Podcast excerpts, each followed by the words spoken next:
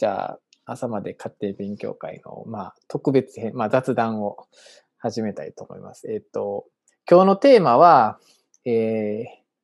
まあ自分、まあ僕らね、二人とも、まあ眼科医になって、まあ10年以上ずっとやってるわけやけど、まあ改めてね、自分が今、研修医の自分に何かこうししたらよかよかったら、まあ別に後悔とかあるわけじゃないけど、まあ例えば逆にあの時はああいうことしか見えてなかったなとかね。まあいろいろ臨床、ね、二人とも臨床、僕は臨床研修のあのスーパーローテの初代の世代なんで、まああの、ああいうね、ローテートとかして、いろんな科とか回って眼科に入局して、で、いろいろやったっていうところやけど、まあ、先生から、えっと、自分の 研修医にね、こう、なんか言うとしたら、なんかあるかなと思って。当時、どんなやったかとか、ちょっと話聞かせてもらえたらな。おっぱずかしいですね、なんか。いうん。や、でも、僕は、あの、初期研修を、もう、のやるときから、まあ、眼科になることはもう決めてたんで、なので、眼科を、眼、あの、初期研修の病院を選ぶ基準として、まず、眼科がいい病院で、うんいっぱい眼科回れるっていう、まあ、この二つを、まあ、中心にいろいろ探したんですよ。うん。で、まあ、その結果、大阪労災、まあ、あの、少子体もすごい見れるし、で、10ヶ月眼科回れたんですよ、その、僕あが。大阪労災を初期研修で回ったってことそうです、そうです。うんうんうんうん。で、その後、阪大に入局して、また、それは、えっ、と、阪大の、えっ、と、関連としての大阪労災ってことやね。えっと、たそういうのじゃないすきとかではない。たすきとかじじゃないんか。ゃないです。はい。もうだから単純にも、市中研修として大阪労災で研修して、うんはい。で、でもまあ、あの、阪大関連なんで、うん阪大、まあそのままね、労災残ってる先輩とか、後輩でも残ったやついたんですけど、まあ、あの、いろいろ、阪大で見てきた方がいいっていうことで、まあ阪大に入局したら1年間は阪大で研修なんで、で、うん。また労災に戻りたいっつって戻ったっていう感じだったんですけど、うん。まああの、まあ、し今から思ったらやっておいた方が良かったことが、まあ僕は一個だけ、あ今、当時の自分に電話かけれるんやったら、ちょっと言おうと思うことが あって、で、それは、あの、ペーパーをやっぱり書い、もっと書いといた方が良かったなと思ったんですよね。あの、前にね、あの、一番初め書いた論文っていう話の時に、うん確か、阪大を出て、1、2年ぐらいしたぐらいに、1本目の論文を書いたんですけど、その後2年ぐらい何も書いてないんですよ。ちょっと調べたり、学会で発表とかしたんですけど、全然論文にしてなくて、で、まあ、今でこそ、まあ、結構うまいこと言ったら年間4本とか、自分が書いた論文とかがパブリッシュされることもありますけど、やっぱり、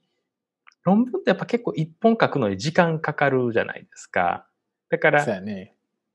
早くから書いた方が絶対にいいなっていうのは思って、なんかその、うん。言ったら、毎年一本でも書いたら、なんか、ゼロの年に比べたらだいぶプラスやなって思ったりして、なんか、結構、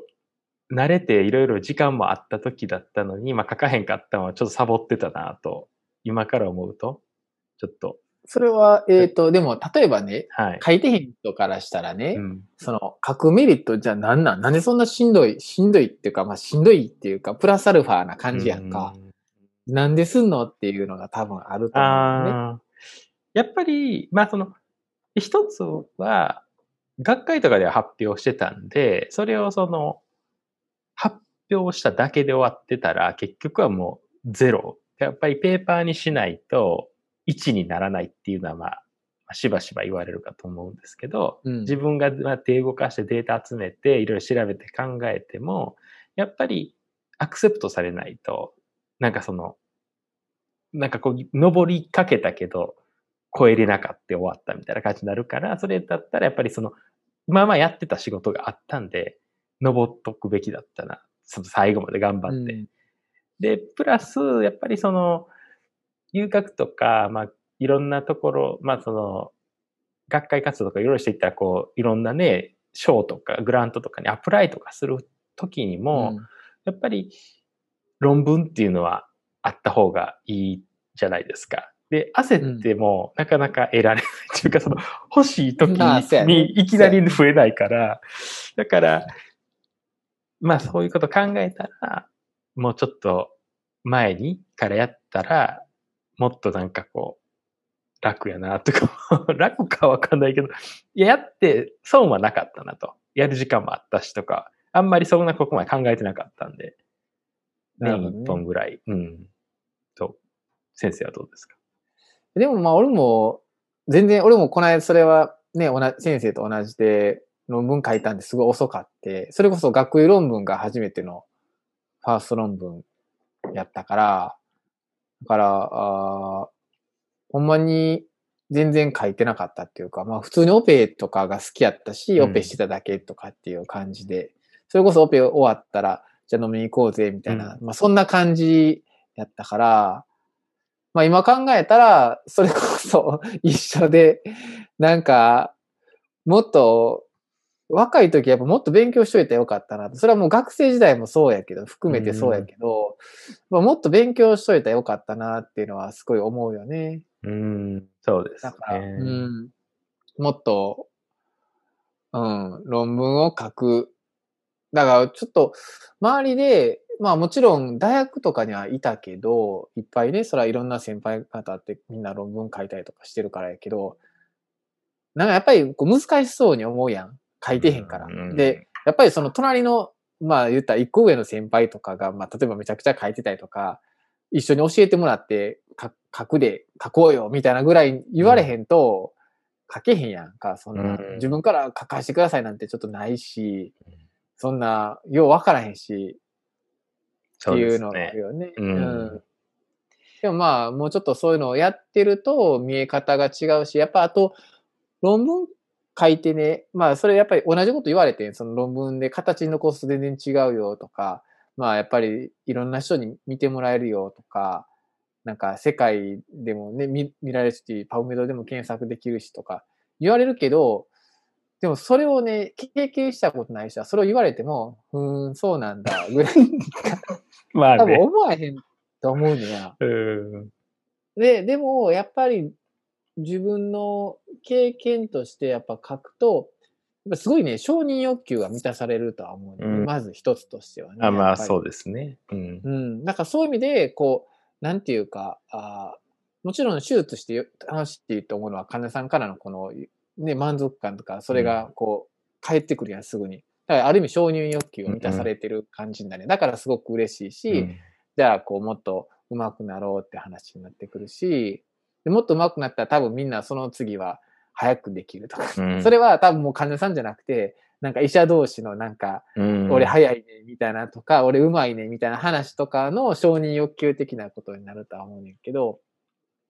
論文もでもまあそういう分は、まあ多少みんな持ってる分はあるんちゃうんかなとは思うね。やっぱりそこでこう認められたというところになって、やっぱりそれを一回経験したりとか、あーね、例えばそれが実際こうなんか学術奨励賞とかそういうものにつながったりすると、やっぱりすごくこう達成感っていうのがやっぱあって、こういうのがこれにつながるんやと。うん。で、なんか、やってきた成果が、やっぱり世の中に貢献してんねやなっていうのを感じると、すごいこう、なんていうか、そういう仕事に魅力っていうか、を感じるなと。で、やっぱり留学して思うと、思うのは、やっぱりほんまにそれは世界につながってんねんね。うん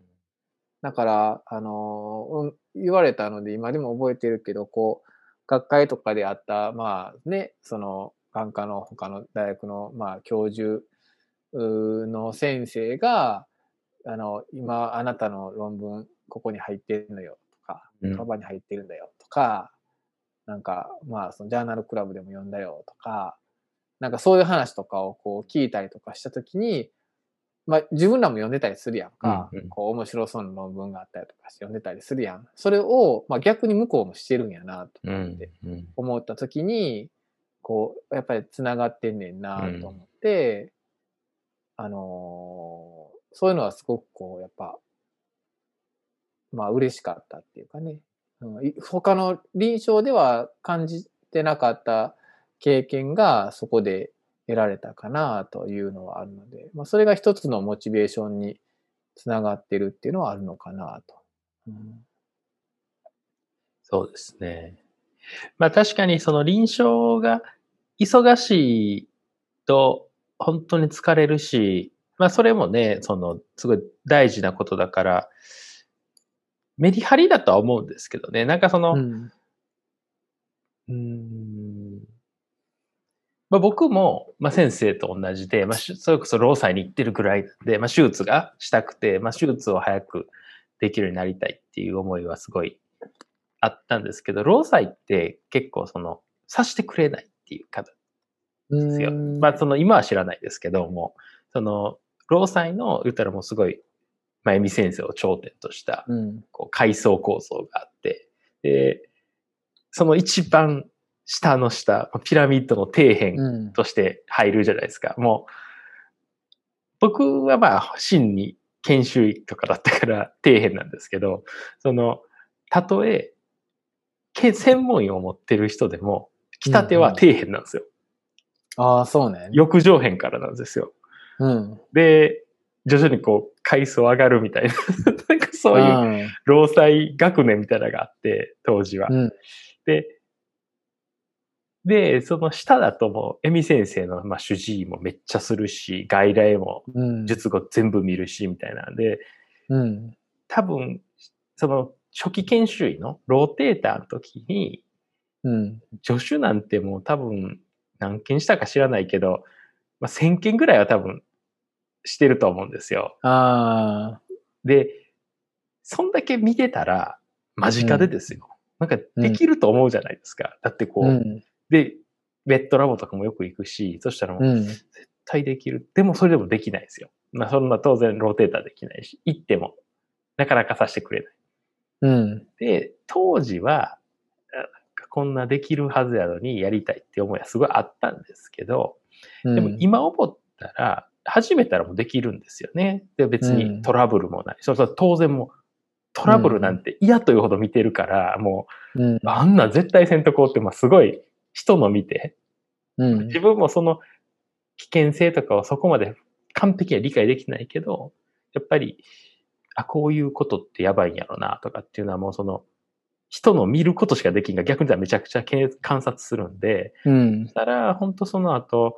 白内障も少子体とかも初めても、本当別に PVR とかやっても、まあ運がいいことに今まで僕自身でそんな、まあこけるって言ったことはまあ経験してない。そのなんか、まあ、こけるっていうのを何として定義するかも難しいと思うんですけど、なんかトラウマになるような症例に出会ったことがないんですよ。本当にややこしい症例でも、まあ、治って視力も出て、まあよかったね、みたいな形で終われることしか今のところ経験ししてないのは、やっぱりその、いっぱい見せてもらえたからやなと思って、その、で、やると、それに必死になるから、その、言ったら、うん。こなさないといけないから、なんかその、まあ、僕はそっち側、その、ツーアームで検討したことがないんで、その、一本しか経験できないから、その、見て、いっぱい見てから始めるっていうパターンですけど、それはそれで全然悪くなかったなと、当時、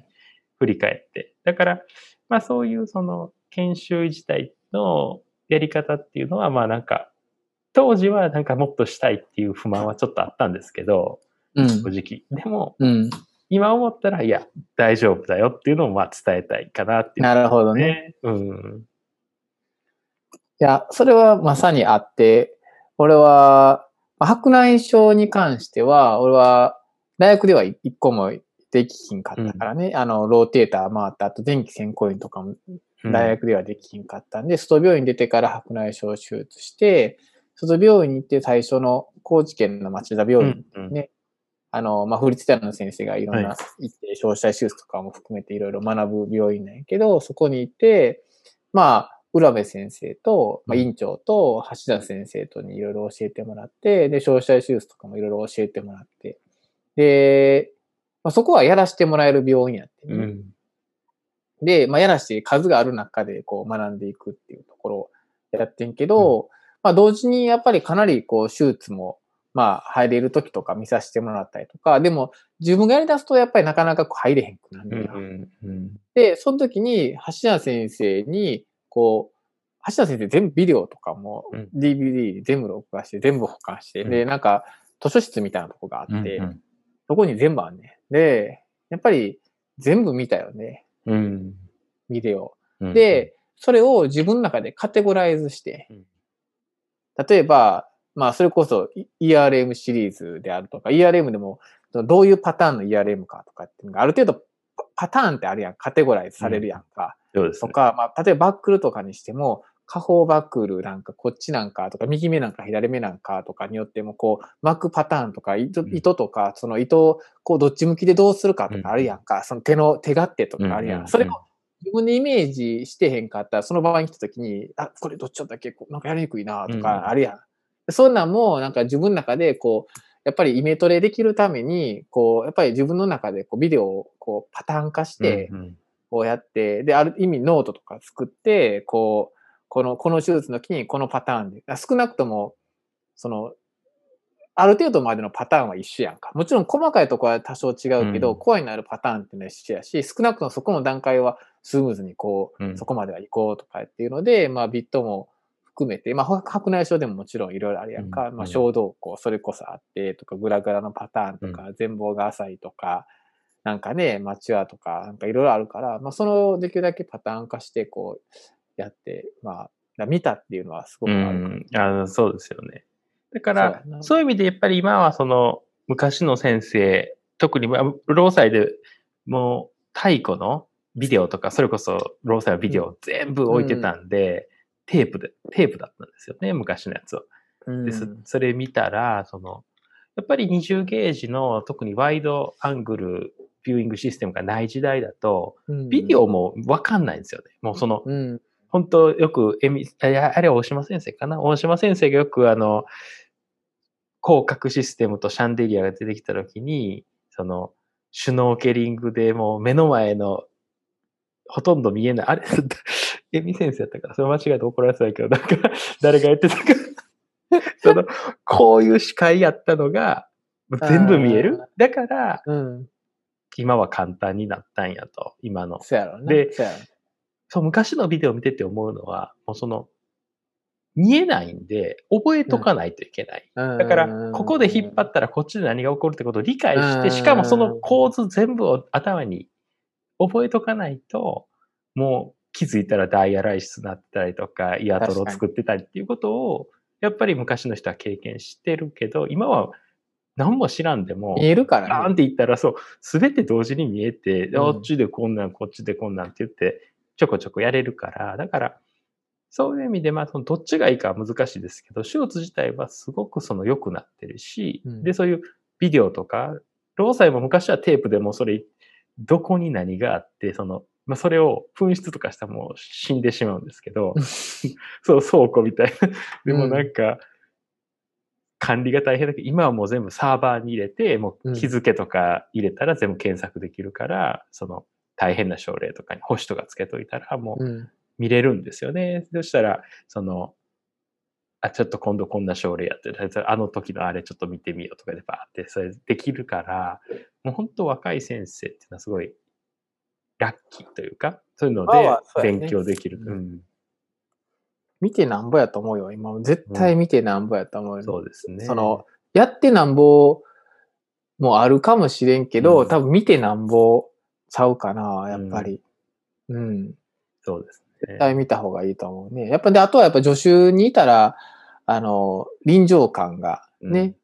やっぱり出るから、やっぱり記憶に残るよね。だからこういう朝弁とかでもそうやけど、やっぱり人が聞いてるのと自分が発表するのとは違うやんか。だからまあもちろん自分が嫉妬したらそんだけ経験値として残るから、余計覚えてるのでいいっていうことやけど、まあ助手でもだから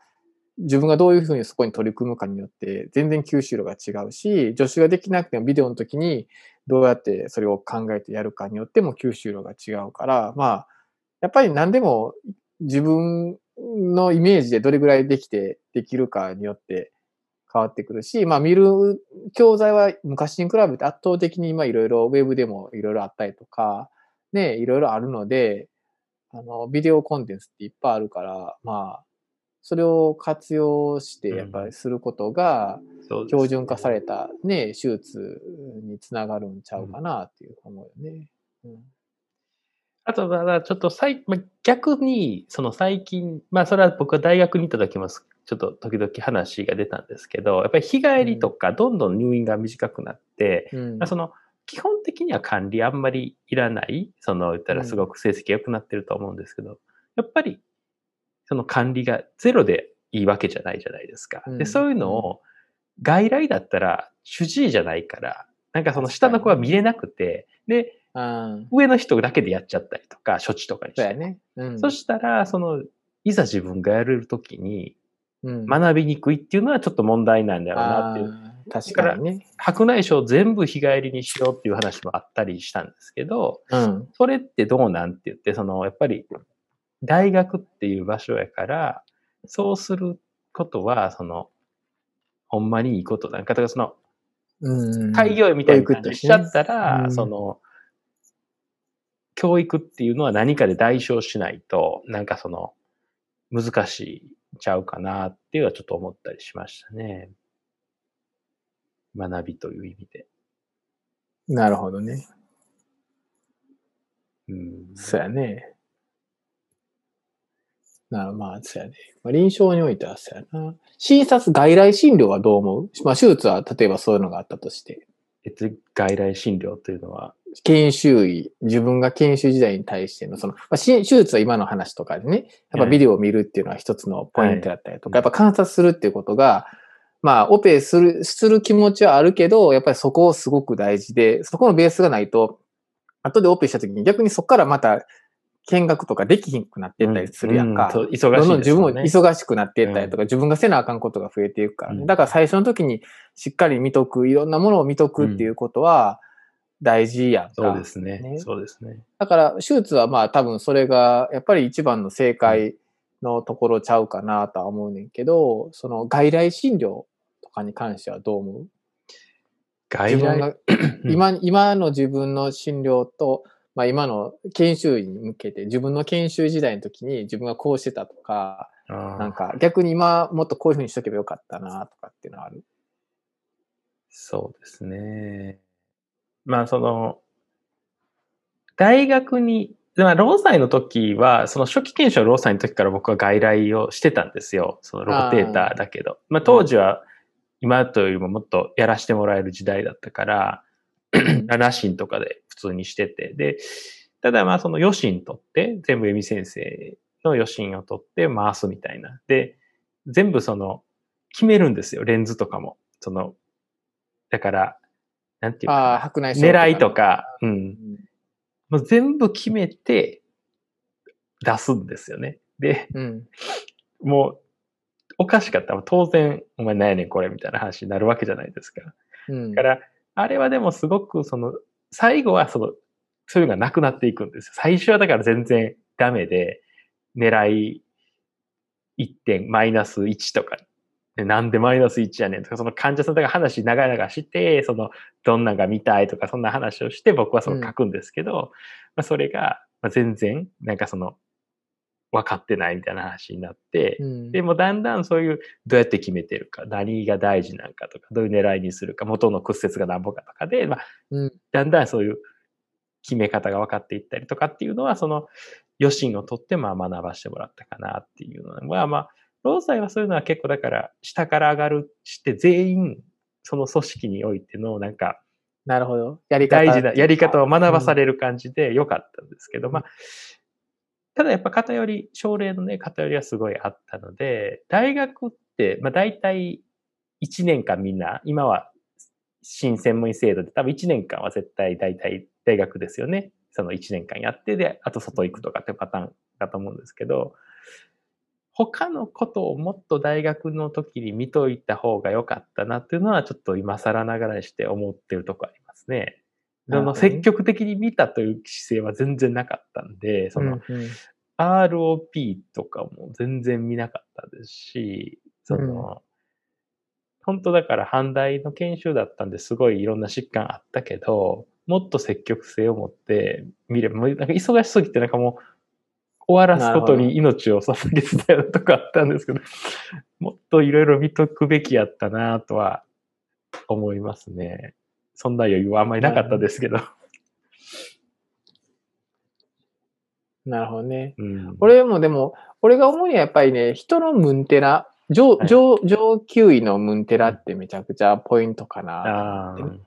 やっぱり。で、俺もだからその町田にいた時に橋田先生の時間が、自分の外来とかやっぱ患者さんも少なかったりとかするから、もう空い空いてたら橋田先生のこう、修来場とかにちょっと使わせてもらったりとかして、どういうふうな話をしてるかとか、うんうんうん。ムンテラも含めて、こう、どうやって言ってるかとか、あーまあ、結構パワーポイントとか使っていろいろ患者さんを説明したりとかねうん、効率よくいろいろやってはったりとかして、うん、とか、まあ、がん内のこととかもすごく丁寧にいろいろ言ったりとか、まあ、検査が終わったら、検査お疲れ様でしたとかって患者さんにちゃんとこう言ったりとかしてとかね、なんかそういう一個一個のこととかをすごくこう、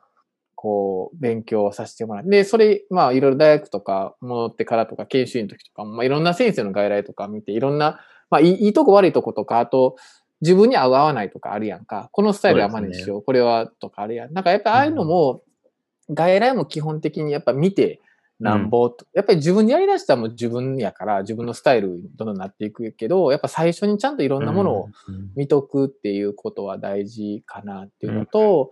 あとは、まあ、えっ、と、まあ、振り付けとかやったら角膜ね、まあ、あれやし、で、あれもね、写真撮り係とかってあってね、まあ写真撮り係は進んでやったりとかするね。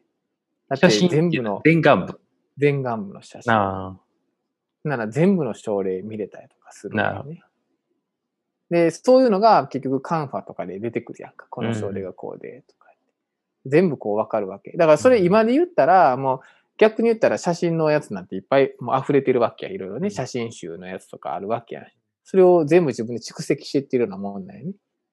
まあだから今はそんなことせんでもなんかもっといいものとかもあるし、まあ、じまあ生で見たらもちろん違うから、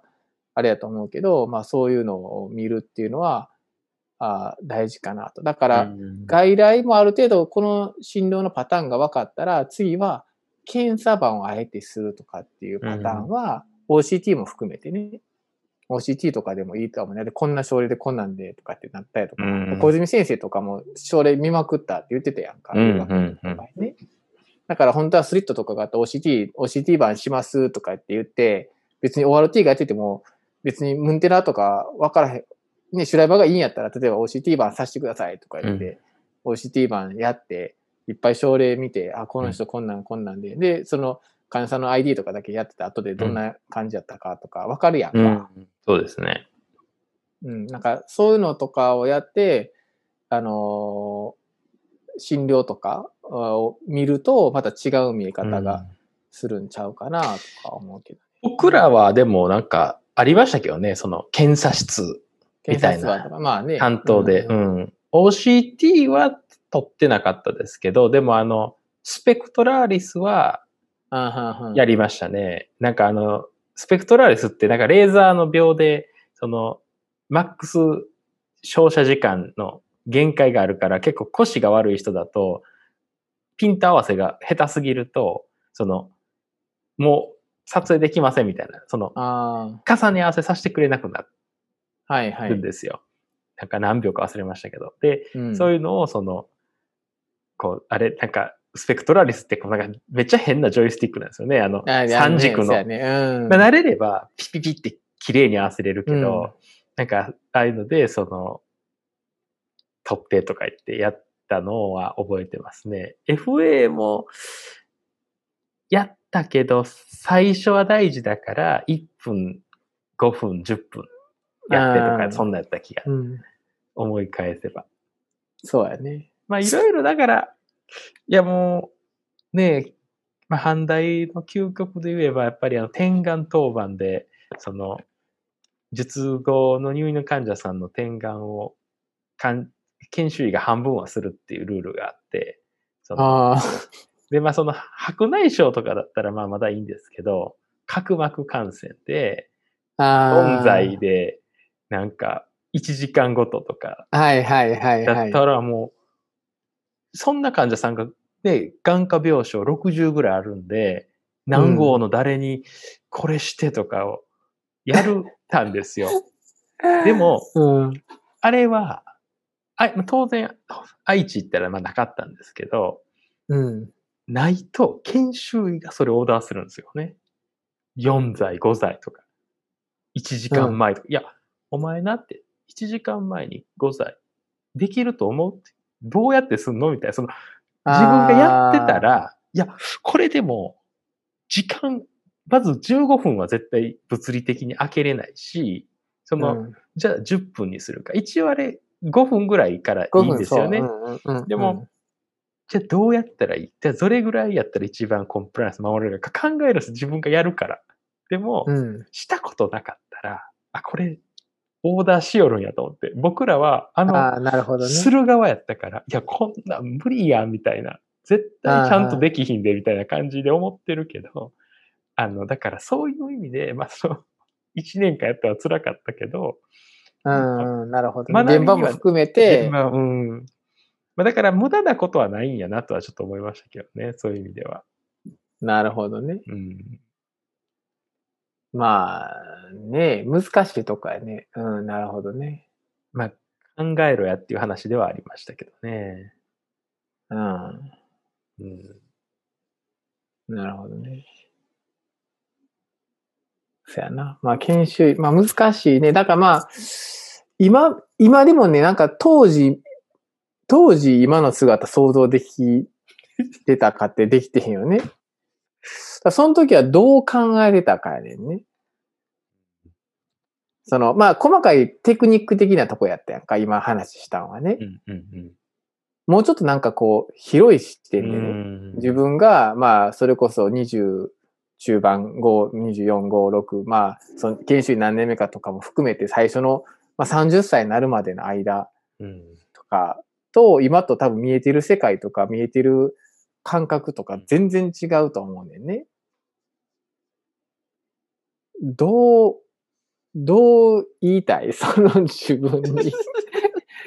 難しいけど。うんそうですね。まあでも、まあ僕は基礎には行ってないから、あれなんですけど、結構まあ常に、あの、僕の中でのモチベーションの一つは、まあ、外来とかで、こう聞かれるじゃないですか。私どうなるんですか？どれぐらいこれ続けないとダメですかとか、そういうその疑問に適当に答えたくないなっていうのは常にあって、だから、うん。いや、誰もまだわか、これはまだ分かってないんですよってちゃんと分かった上で言えるんだったらいいけど、それが分からないんだったら研究題材でじゃあ調べてあげたいなと思ったりとか、なんか、その、意味も分からず、いや、あなたは AMD だからもう注射しましょう。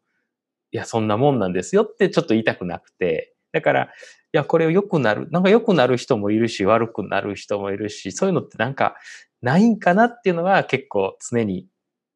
気になる方で、で、そういうのを少々調べたいっていうのは、まあ常にある。まあ手術でもそうなんですけど、その絶対うまくいくってないじゃないですか。で、なんか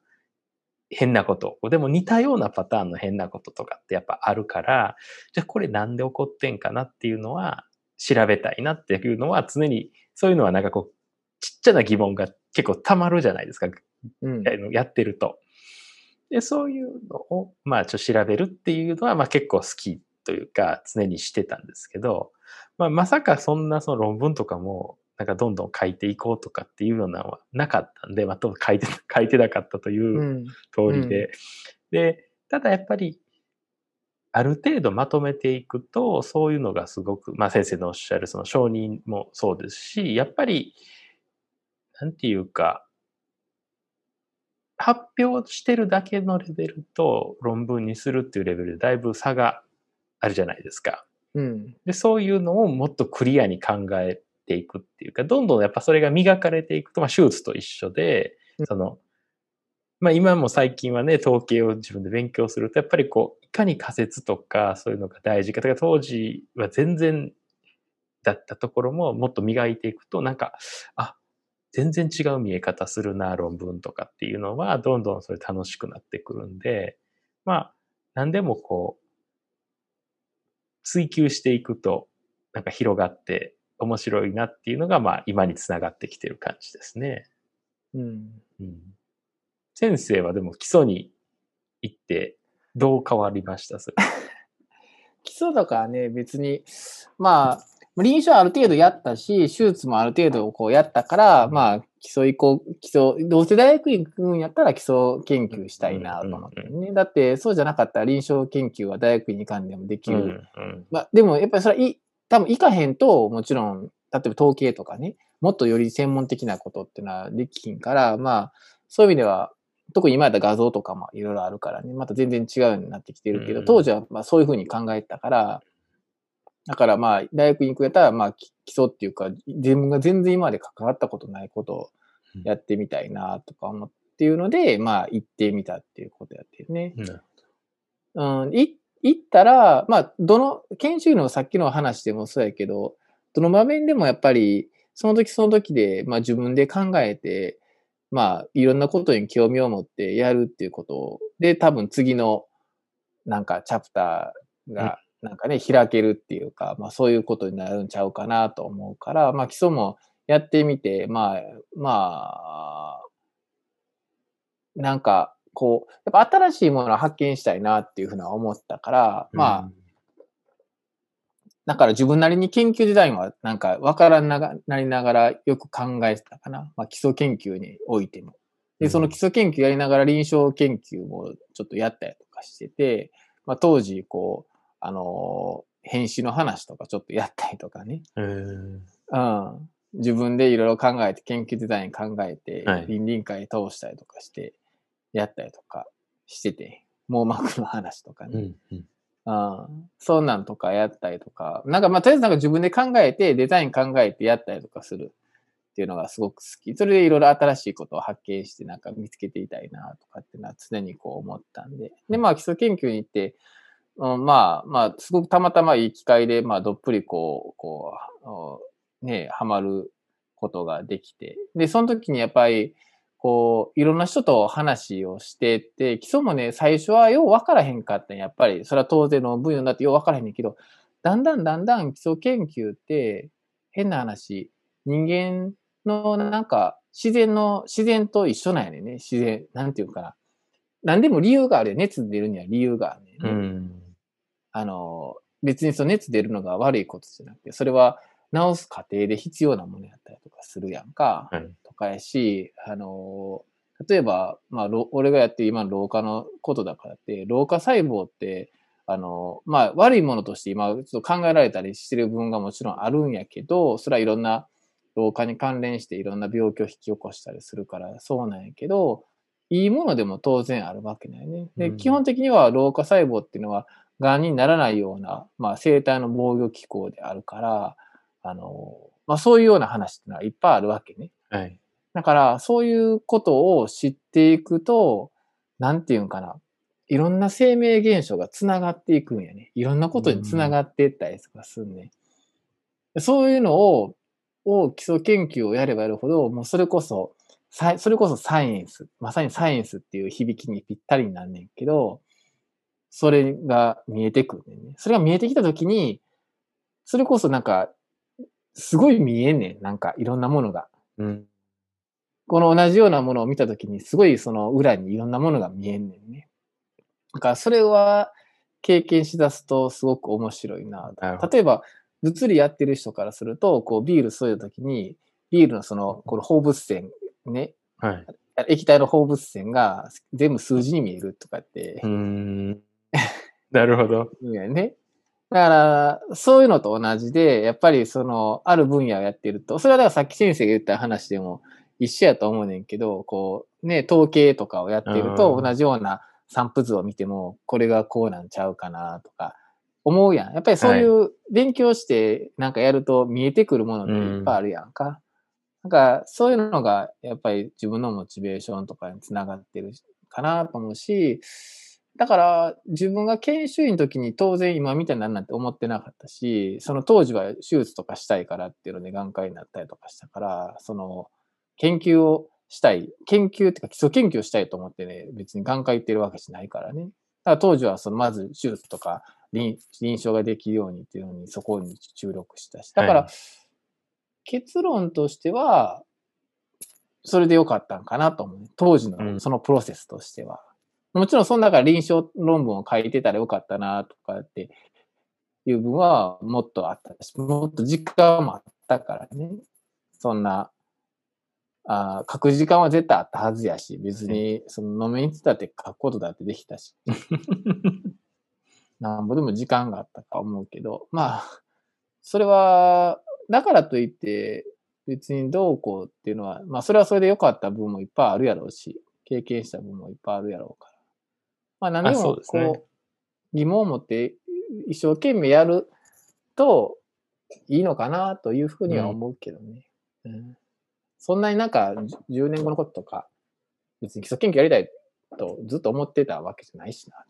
今もうん信じられへんけどね。自分がアメリカにいることも。まあ確かに、うん。まあ、狙いすまして来てるっていう人もいるかもしれないけど、そうじゃなくてもそうなりますよね。なんかその、導かれてって言ったらちょっと変やけど。うん。そうやね。うんまあ、なんかまあ自分がそうしてる分が多分あるんやろうけどね。もちろん自分がしたいこととか、なりたい像っていうのがあって、そこに多分導かれてってるんやとは思うねんけど、うん。うん。でもなんかやっぱり、うん、自分が出してる分はあるんやろうな。なんか。なんかあるんやろうね。うん、まあ。そうやね。なんか最後、あの、うん自分の研修に、自分の、自分の研修に向けて、なんか一言言うとしたら、ある。うん。当時の自分に対してだったら、自分に対して。まあ、しんどかったけど、身になってるよってことですかね。よくわかんないけでも、俺もそうかもしれん。同じかもしれん。ど。うん。いろいろしんどかったりとか、もちろんね、こう、まあ、体力もその時はもっとあったし、今より若いからね。あれやったけど。でもまあ、絶対身になってるよね。うう。ん。うん。それがあるから今の自分があるような気はする。まあ、しっかりやってたら何でも、あの、プラスにつながるというか、うん。うん、いう気はしますけどね。だよね。まあもし、研修医ぐらいの先生がこれを聞いてた 参考になるかもよくわか参考になるかどうかわからへんけど、何の保証もないし、なんか、今と当時違いますよ、先生みたいに。全然時代も違うからね。うんその、ねえ、いろんなシステムとか、診療も全然違うし、医療も全然違うからやけどはい。まあ、その時に、その、目いっぱい頑張ってたら、ええってことやねです。よね。そうですよね。まあ、そんなところで、はい。今日は雑談を終わりにしたいと思います。はい。お疲れ様はい。ありがとうございます。はい。